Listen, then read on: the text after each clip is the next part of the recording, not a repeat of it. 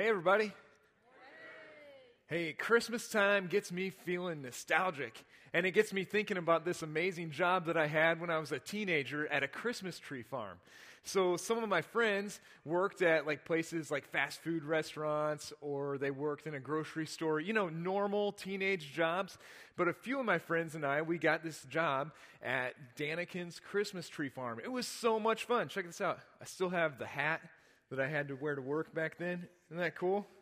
Yeah. So, hey, it was a great job. It was a seasonal job. I had it for like five years. I loved it because everybody that you interact with at the Christmas tree farm, they're in a good mood. They're all, in, you know, jolly. You know, everybody's like excited. There's hot chocolate in the barn all the time. I could walk around with a candy cane hanging out of my mouth. You know, some days I would spend my days out in the field, like helping families cut down the perfect tree when they found the perfect tree. And often, so this was the days before selfies were a thing. And so you know what they would do? These families would hand me one of those disposable cameras. Do you remember those? Yeah, so they'd hand me one of those, like, take a picture of us with our tree. That was a fun part of the job. But then there were other days where I would spend my whole day at the barn and I'd be on the shaker machine, shaking the dead needles out of the trees. You know, you know what I'm talking about? It was kind of felt like I was on one of those 1950s weight loss shaker belt machines, you know? Yeah, that's what my day was like. hey, everything at the farm smelled amazing. It smelled like Christmas. I had so much sap underneath my fingernails and behind my ears. I was like a walking pine tree air freshener. Yeah. I haven't worked at that farm in 20 years, and this hat, it still smells good. It still smells like Christmas. Hey, that job, it reminds me of uh, these two guys who were looking for the perfect Christmas tree. So they went out into the forest. They're walking around trying to find the perfect Christmas tree.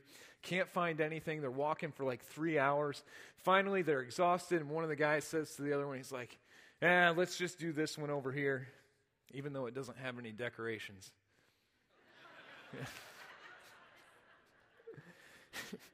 Hey, that job at the Christmas tree farm ended up defining a part of my life, and that's this that I am and always will be a real Christmas tree person. And I'm kind of snobby about it too, okay? Uh, real quick, I know what some of you are thinking. I know. Right now you're saying, hey, Beardo, a few weeks ago, a few weeks ago, you were up here and you were telling us how important it is to care for the environment and cutting down trees. Well, that doesn't sound like a very responsible thing to do. I hear you.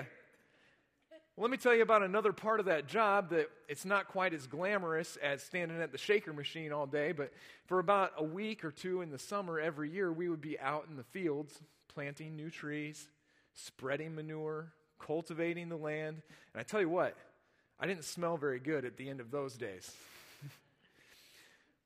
so we have a tree that represents Christmas. It represents the birth of Christ. And today we want to continue to turn our attention to the forest. The forest that is the story of God's redemptive work that's been going on since the beginning. And it just so happens that there's a lot of trees in this story.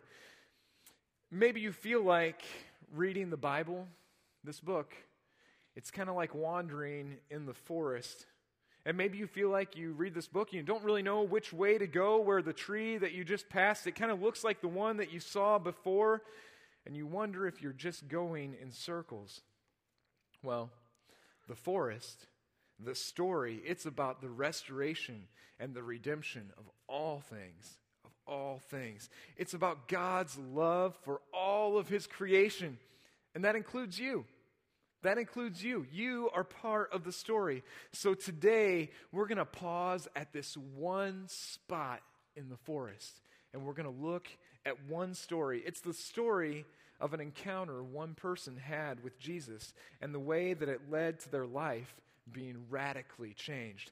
The story we look at today, it's about a man who had a job that defined him. You know, just like that job I had at the Christmas tree farm defined a part of my life, the job I have right now defines a lot of who I am. Maybe your job is a defining feature of your life. So this guy had a job that defined him. Our jobs can be a place where we find and develop identity. And there's an old Sunday school song that goes with this story, so maybe you know this song, maybe you don't. Doesn't matter because I'm going to sing it for you anyway, okay? Zacchaeus was a wee little man, and a wee little man was he. He climbed up in a sycamore tree for the Lord he wanted to see. And as the Savior passed that way, he looked up in the tree and he said, Zacchaeus, you come down, for I'm going to your house today. For I'm going to your house today. Yeah, it's a cool song. Hey, oh, yeah, yeah. Hey, we should actually clap right now for the people that were doing the hand motions. I saw some of you out there doing the hand motions of that song. Good job. Hey, that's so cool. hey, Zacchaeus, uh, you may be hearing that song right now for the first time. If that's the first time you've heard that song, you might be thinking, why in the world would you call someone a wee little man? I mean, that's weird. And it's kind of offensive. And if that's not bad enough, with the next breath, you say it again in a different way, and a wee little man was he. Like you're really driving the point home. But today, Zacchaeus is our guy, and we're going to look at his story today. Now, we don't want to make too big of a deal about the fact that Zacchaeus was short. But it's an important part of the story. It's an important part of the story. It's in the Bible. It's a trustworthy source, so it's not a tall tale. You know, it's only 10 It's only 10 verses long, so you might say it's a short story, right? It's easy to understand. It's not going to go over anybody's head. I don't know. Did you think that one was a little too far of a reach? Hey, but this actually is an important part of the story. Uh, Zacchaeus saw Jesus. Zacchaeus saw Jesus. Hey, we can find this story in, in Luke chapter 19. Let's go there together. It starts like this Jesus entered Jericho and was passing through. A man was there by the name of Zacchaeus. He was a chief tax collector and was wealthy. He wanted to see who Jesus was, but because he was short, he could not see over the crowd. The New Testament was written in the context of the Roman Empire. The empire was so vast that it was controlled by a combination of imperial and local government. Tax collectors were many times local people who were hired by the Romans. Most people in Palestine, where this story takes place, they were Jewish, and they would have had a deep mistrust of the empire. They were regarded as invaders. You can imagine that many would do whatever it takes to avoid an interaction with a Roman official. But here, here we have Zacchaeus. And Zacchaeus is working for the oppressive government. He's a Jewish man working for the enemy. Tax collectors were often given a lot of freedom in the way they, they collected money and the methods they were allowed to use. They would have been required to collect and submit a certain quota that would be turned in to the regional governor, but on top of a salary, they were often permitted to keep whatever extra money that they could squeeze out of people. You think that made Zacchaeus a very popular guy around Jericho? No, right? No, nobody liked him. I mean, he was in cahoots with the enemy. He was a traitor. He was the ultimate sellout. And he must have been pretty good at it too, because it says he was rich and it says that he was given supervision over other tax collectors as the chief tax collector. So he was able to line his pockets a little more as he collected, skimmed some money off the top of the earnings of the other tax collectors. His life was 100% about the pursuit of money. Maybe he was cruel. Or maybe he was just clever. But you know, there was probably a place in his heart that was lonely. When people saw Zacchaeus coming, they probably got out of the way. They probably would hide their kids. I mean, they would do everything they could to not make eye contact with the tax collector because at any moment he could demand a tax. So he didn't get invited to many parties. He probably had the nicest house in town, all the finest things that the world has to offer, but not many friends to enjoy those things with. And in many ways, he was disowned by the Jewish community. You know who he sounds like a little bit? This story, it kind of sounds like this guy, the Grinch, the Grinch who stole Christmas. Or he kind of sounds like Ebenezer Scrooge a little bit too. And maybe now you're making a connection. You're like, oh, that's why we're talking about Zacchaeus at Christmas time, right? So, hey, Zacchaeus had a heart problem. And it wasn't the kind of heart problem like he was going to have a heart attack at any moment, but there was just something not right in his life, and he knew it. Maybe he felt isolated or mistreated his whole life because of his size. Maybe he came from a family that barely made ends meet, and so he was driven by the pursuit of wealth. Or maybe there was a deep loss in his life that he could just never get over, and he was just trying to numb the pain. You know, the name Zacchaeus, it means righteous or pure. And I'm sure that he was well aware that he was not living up to his name. How about you? How about you? Do you feel like you can relate to Zacchaeus at all? Do you feel like maybe you don't fit in because of the way that you look? Or do you feel like sometimes you don't measure up to the expectations of your name or your family? Do you ever feel lonely? Like you don't have any friends? You know, those feelings of loneliness, they can be so deep this time of year. And I want to do this today. Before we go any further in this story, I want to stop right now and just tell you, you are not alone. You are not alone. Hey, look at somebody next to you right now. Turn to somebody and say that. Say, You are not alone. Yeah, everybody needs to hear this. Yeah. You know, I know somebody needed to hear that today. And there's days when I need to hear that. You know, if you're short or tall, no matter what color your skin is, where you're from, the church, the church, we are the body of Christ. And you are not alone. We are in this together. And since we're the body of Christ, you know this that Jesus, Jesus is here. And he's with us. Amen. One of Jesus' first followers was a guy named Matthew. And like Zacchaeus, Matthew was a tax collector. And Matthew ends up writing the first book of the New Testament, and he recalls in that account how Jesus came to the spot where he was sitting in his tax collector's booth. And Jesus said, Come on, follow me. And Matthew did. He got up and he followed Jesus. And then Jesus goes to Matthew's house and he shares a meal with Matthew. I wonder if Zacchaeus had heard about Matthew, the tax collector who was friends with Jesus. There's this commotion going on in Jericho because Jesus, the controversial figure, is coming through town. And I wonder when Zacchaeus heard this, if his heart just skipped a beat and he was so excited. He's like, I wonder if Jesus could be friends with somebody like me. I wonder if Jesus would notice me.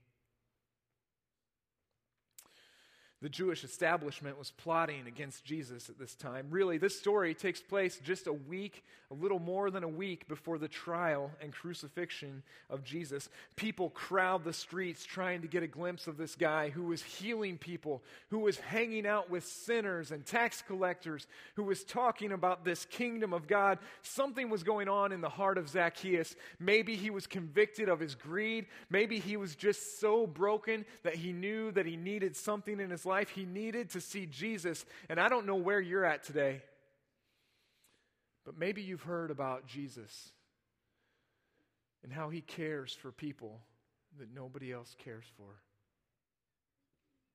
And maybe you're wondering right now could he care about me? Could Jesus care about me? Let's pick, up, pick back up in the story.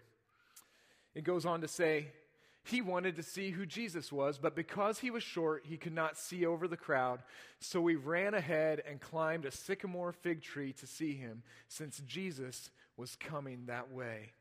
Culturally, this would have been a disgraceful act for Zacchaeus. I mean, running and climbing trees were things that only children did recreationally. An important person, and certainly a Roman employee, would never run in public and climbing trees. While the only adults that climbed trees were laborers harvesting fruit, often they were slaves. But there was something important about seeing Jesus. It was so important that the rich tax collector would set aside his pride and he would run through the streets to get to a place where he could climb a tree so he could see. And you can bet on this that if there were any short jokes to be made, the people in Jericho were pointing and laughing as the rich tax collector ran and then climbed to get to a place where he could see. You know, Zacchaeus took some important steps that day. Steps that we all need to take. He set aside his pride. He set aside his pride. He got to a place where he could see Jesus. And you know, no matter who you are or where you're from, whether this is your first time in church or you've never missed a week, pride can keep you from seeing Jesus. Pride can keep you from experiencing all the best things in life. Pride can keep you from loving and being loved by another person. Pride can keep you from having real joy. Pride keeps you so focused on yourself that you may never notice when Jesus is passing by. Zacchaeus took some important steps that day. He had to climb. Zacchaeus had to climb to get to a place where he could see Jesus. And you know, it wasn't just because he couldn't see over the crowd because of his size, but he couldn't see Jesus because there were things in his life that were blocking him from seeing Jesus, and he had to set some things aside. He had to climb. He had to climb over some of those obstacles in his life, some of the things in his heart, and so do you so do you. We all have to climb to get to a place where we can see Jesus. We've got to climb to get to a place where we can see Jesus. Maybe you need to set aside your pride, yeah? Maybe you need to stop thinking about yourself all the time or stop worrying about what other people are going to say. You need to get to a place where you can see Jesus. Or, hey, maybe it's your bank account.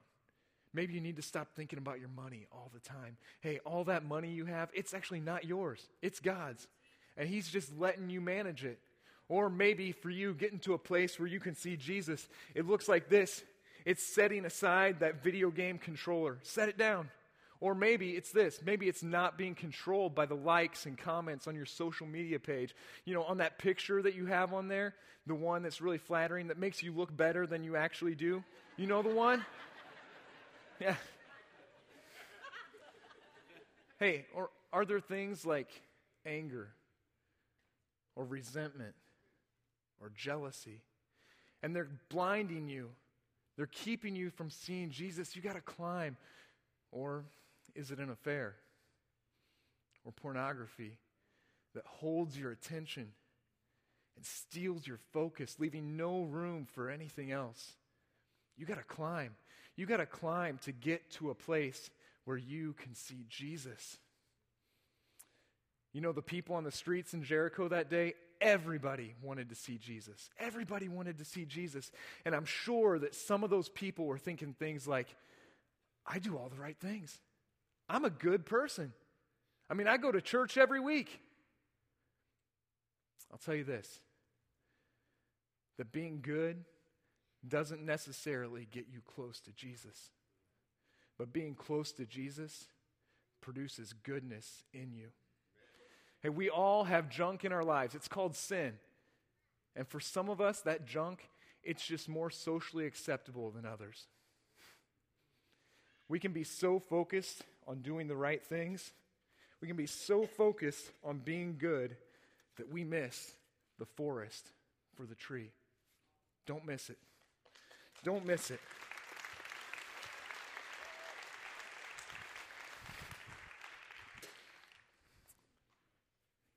Hey, you took a step by being here today. You took a step by being here today. And for some, that's a bold step. Some people have said things before like, man, if I ever set foot inside a church, it'll burn down, right? And if you've said that before, I want you to know you are in the right place today. You're in the right place. You know the time when I've seen Jesus most clearly in my life? It wasn't in a church service, though. I mean, being here is an important step, but it wasn't in a church service. It wasn't in seminary, but it was sitting on a plastic chair in an orphanage in Uganda, holding babies who had been abandoned or orphaned, and they were desperate for attention, desperate for affection. And it was while I was sitting there with a baby in one arm and a bottle in my other hand that I realized this is a spot where Jesus would be. And he was there. I've never been more sure of anything in my life.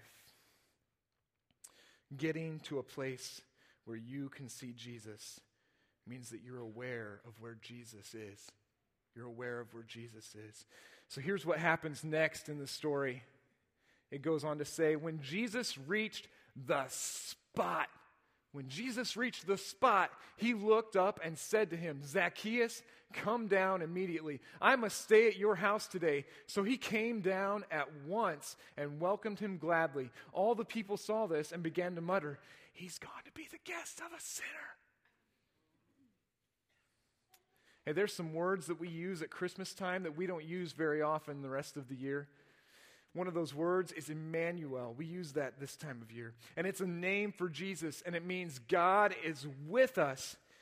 And you know, that's what the Christmas story is all about. But it's also what Zacchaeus' story is all about, too. Jesus coming to be with sinners, to be with a tax collector who was despised by his community, despised by his culture. He was lonely and he was seeking. Scripture is full of great promises for us that for promises for us that when we look for the Lord, that we will find him. In Matthew 7, it says this: seek and you will find, knock, and the door will be open to you. In Proverbs, it says, I love those those who love me and those who seek me will find me. Jesus came to the spot where Zacchaeus was, and he called him by name. And he said, Come down, I'm going to your house. And Jesus said about himself, I am the good shepherd. I know my sheep, and my sheep know me. Jesus, the good shepherd, knows your name. And if you ever feel like you're unimportant, if you ever feel like no one knows who you are or even cares if you exist, know this that Jesus knows your name. Jesus knows your name. No matter what's going on in your life, no matter what kind of pain you are in, Jesus knows your name. If you or someone you love has cancer and you're scared, Jesus knows your name. Or maybe you lost your job and the idea of celebrating at Christmas, it just seems daunting. You don't know what you're going to do. Jesus knows your name. Have you ever tried to find the exact spot where something important happened? So, we live in a part of the country where uh, there's a lot of national history, and there's monuments and memorials all over that say this is the spot where something important happened. So, last year, uh, my sister came out to visit with her family. And uh, my niece, her daughter, Reagan, is really into Abraham Lincoln. So we went to Gettysburg for the day and we had a great time all of our families together. We did the uh, all the activities in the visitor center. We drove around did the driving tour around the battlefields and we learned a lot. We had a lot of fun. We got out and played on some rocks. It was a great day. But you know the part that was the most anticipated part of the day was this. It was trying to find the spot. You know the spot where abraham lincoln gave the gettysburg address so we were looking forward to that all day. Now, it wasn't the easiest task. We were trying to walk through a cemetery respectfully with six cousins, all under the age of 10, who only see each other a few times a year and they can't contain themselves. And it turns out it's a pretty hard thing to do to find the exact spot because there's some debate about where that spot is. I mean, some people say it happened over here. And other people say, no, it actually happened over here. And there's only like a couple blurry photographs and just tales of where it happened. So we uh, spent our whole day doing this. It was like detective work. We had maps out on our phones and we were walking around trying to settle once and for all where that spot was. Hey, listen, Jesus went to the spot where Zacchaeus was, and he knew exactly where he was going. He may have just been passing through Jericho on his way to Jerusalem, but he knew that he had a meeting that day with Zacchaeus at the spot. At the spot. It may have seemed like it was just an ordinary sycamore tree, but I tell you what, man, that became a holy place. And then Jesus, Emmanuel, goes to his house. It was scandalous. It was scandalous. People were upset. The church people, the rule followers, they were all talking. I mean, they're saying things like, Can he do that? Did he just do that? He's going to that guy's house? I mean, the Pharisees in Jericho, I mean, they were making a list and checking it twice. They were going to find out who was naughty and nice. And that dude, Zacchaeus, he was naughty, right?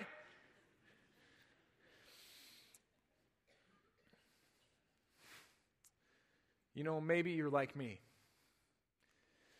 Because more often than I want to admit, I can sound just like that crowd. And I can sound just like those Pharisees, passing judgment like it's mine to dish out. And I know that I need to repent of that. And maybe you know what it feels like to have people mutter and whisper behind your back about everything that you do. And if you know what that feels like, you're in good company. Because people did that to Jesus all the time. All the time. Do you ever wonder what it would be like if Jesus came to your house? We sang those words earlier in that great song, Joy to the World. Let every heart prepare him room. Is there room for Jesus in your heart? Is there room for Jesus in your house? I mean, what do you need to do to prepare room in your heart and in your house for Jesus? Maybe the first thing you need to do is just quit worrying about what everybody's going to say. I mean, quit worrying about those things that people are whispering behind your back if Jesus is coming to your house. Guess what? Everywhere that Jesus ever went was full of sinners. Mary and Martha's house, sinners. The Last Supper, a bunch of sinners. Zacchaeus' house, sinners. My house, your house, this church, whole bunch of sinners. It's true. And we need Jesus to come and stay. You know, that day as Jesus walked through the streets of Jericho, he could have looked at any person on those streets. He could have pointed at any person and called them by name and said, I'm going to your house. And their lives would have changed because they needed a Savior. No matter how righteous they appeared to be, no matter how much it looked like they had everything all together, everyone needs a touch from a Savior. Everyone needs the forgiveness that only Jesus can offer. Everyone needs the presence of Jesus in their lives. The story skips ahead to the scene inside Zacchaeus' house, and it says this But Zacchaeus stood up and said to, said to the Lord, Look, Lord, here now. I give half of my possessions to the poor. And if I've cheated anybody out of anything, I'll pay it back four times the amount. Talk about a life that is totally changed because of Jesus. Zacchaeus had built his whole life around money. It's all that he wanted. He found honest and dishonest ways to build his wealth. The way he accumulated money abused people. It, it uh, exploited the under resourced. It took advantage of loopholes in the system. And as a Jewish man, Zacchaeus would have known this Old Testament scripture from the book of Ecclesiastes where it says, Whoever loves money never has enough and whoever loves wealth is never satisfied with their income. And Zacchaeus was living his life trying unsuccessfully to prove that that verse was wrong. And he wasn't satisfied. You know, a lot of us are just chasing wealth, we're chasing after money. And it leaves us unsatisfied.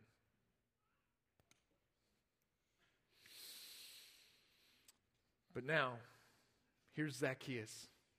Here he is recognized and called by name, and he's transformed. His life up to that point had been all about himself. It had been more for me, more for me. And now his heart changes, and immediately he gives half of everything he has to meet the needs in his community. And he just can't leave things the way they are with the people that he's cheated. So he says, I'll give back 400% of what I've taken dishonestly. Nobody told him to do that. Jesus didn't tell him to do that, but all of a sudden he had a heart for Jesus. And that means that he starts caring about the things that Jesus cares about. That means he starts caring about people instead of his pocketbook. His transformation moves him to a place of radical generosity. And I'm sure when he popped up and said, I'm giving all this money away, that made a lot of people uncomfortable, right? It made a lot of people uncomfortable. In the book of Matthew, Jesus says this Do not store up for yourself treasures on earth where moths and vermin destroy and where thieves break in and steal, but store up for yourself treasures in heaven. Treasures in heaven where moths and vermin do not destroy and where thieves do not break in and steal. For where your treasure is, there your heart will be also. Hmm. I challenge you today Follow the lead of Zacchaeus and put your heart and your treasure in God's hands. Put it in God's hands. Store up treasures in heaven. Hey, listen to what happens next in the story. It's a great assurance for all of us. And Jesus said to him, Today salvation has come to this house because this man too is a son of Abraham. For the Son of Man came to seek and save the lost. And that name, Jesus, it means Savior. It means Savior. And when Jesus says salvation comes to this house, he means I come to this house. I come to this house and I bring with me all my fullness and the salvation that only I can give. I, I need Jesus to come to my house like that. I need Jesus to come to my house he says, I'm here because this man is a son of Abraham. It had probably been a long time since this man, Zacchaeus, had been recognized by another Jew as a son of Abraham, one of their own, a member of the community. Remember, that community looked at him as a traitor, but now he's welcomed back into the family, restored to his heritage, and he finds that his identity is not in the achievements of his life. It's not in all the money that he has. It's not in anything he's done. It's not in the way that he's betrayed his people. It's not in the way that his job had driven him, the way his job defined him. His identity now is that he is a son, a son of Abraham. And listen to this a child of God. A child of God. The Gospel of John says this at the beginning of the book. It says, Yet to all who did receive him, to those who believe in his name, he gave the right to become children of God John goes on uh, later to recall some words of Jesus. And this verse has meant a lot in my life. It says this You did not choose me, but I chose you. I chose you and appointed you so that you might go and bear fruit. Jesus chose me and you and Zacchaeus and appointed us to be agents of reconciliation in the world, to bear fruit. Zacchaeus found Zacchaeus found that his identity had been restored. And from that point on, he wasn't referred to as the rich tax collector anymore. You know what he was referred to as? As a child of God, as a brother, as a friend. And now I'm sure that his buddies made short jokes with him from time to time, but now they weren't jokes that were told behind his back, but they were, they were terms of endearment, they were terms of affection. Those guys loved their brother. Don't miss that. Don't miss that. Hey, the Christmas story, it's all about Jesus coming to earth. And Zacchaeus, his story, it's all about Jesus coming to be with him. Zacchaeus found in those moments that he was living into that true meaning of his name righteous and pure. Righteous and pure. And listen to me. I hope you can live up to and into that name that you have. You know what that name is? It's child of God. Child of God. The story shows us that salvation, it's for everybody. It's not just for the people who appear to deserve it. Don't miss the forest for the tree. We love to say around here that God, God can't sleep at night because he's thinking about you. He's thinking about you. And at the end of the story, Jesus says, For the Son of Man came to seek and save the lost.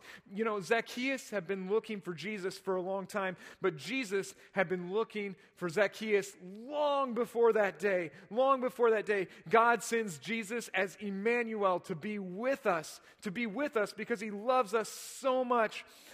And maybe you've wandered off. Maybe you've made decisions and it seems like you've cut off any access you had to God. Hear me. God knows you and He sees you and He knows your name. Jesus often taught by telling stories. One of his stories was about a shepherd. And remember, Jesus calls himself the good shepherd who knows his sheep. But Jesus tells this story about a shepherd who has 100 sheep, and one of those sheep wanders off, and it's, it's lost. You know, I've been that one sheep before. Zacchaeus was that one sheep.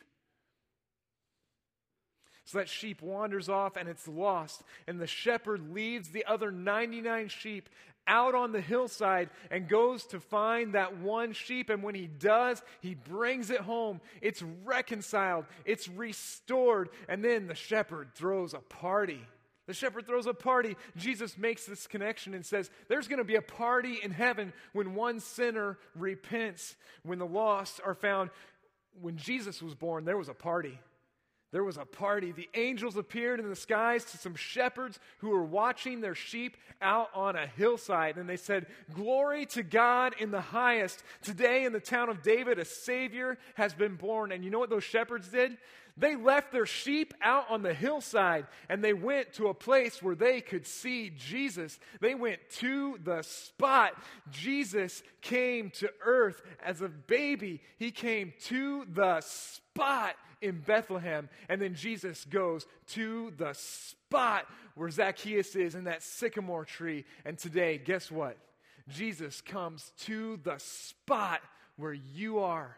Emmanuel, God with us, comes to the spot to the spot where you are, and heaven longs to party when you prepare room in your heart and in your home for Jesus, when you trust Him as Savior and Lord. For the Son of Man came to seek and save Kirk and Zacchaeus and you and everybody.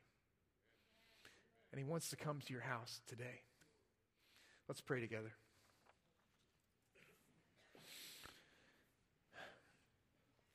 God, we are grateful that when we are lost, you came looking for us. And God, all the places in our heart that are filled with pain, the places that are hurting, God, you reach in there and you are with us. You are with us. God, thank you for being Emmanuel through Jesus here with us, for coming to the spot where we are. And God, help us all to prepare room in our hearts for Jesus. God, help me to see Jesus. We pray in Jesus' name. Amen.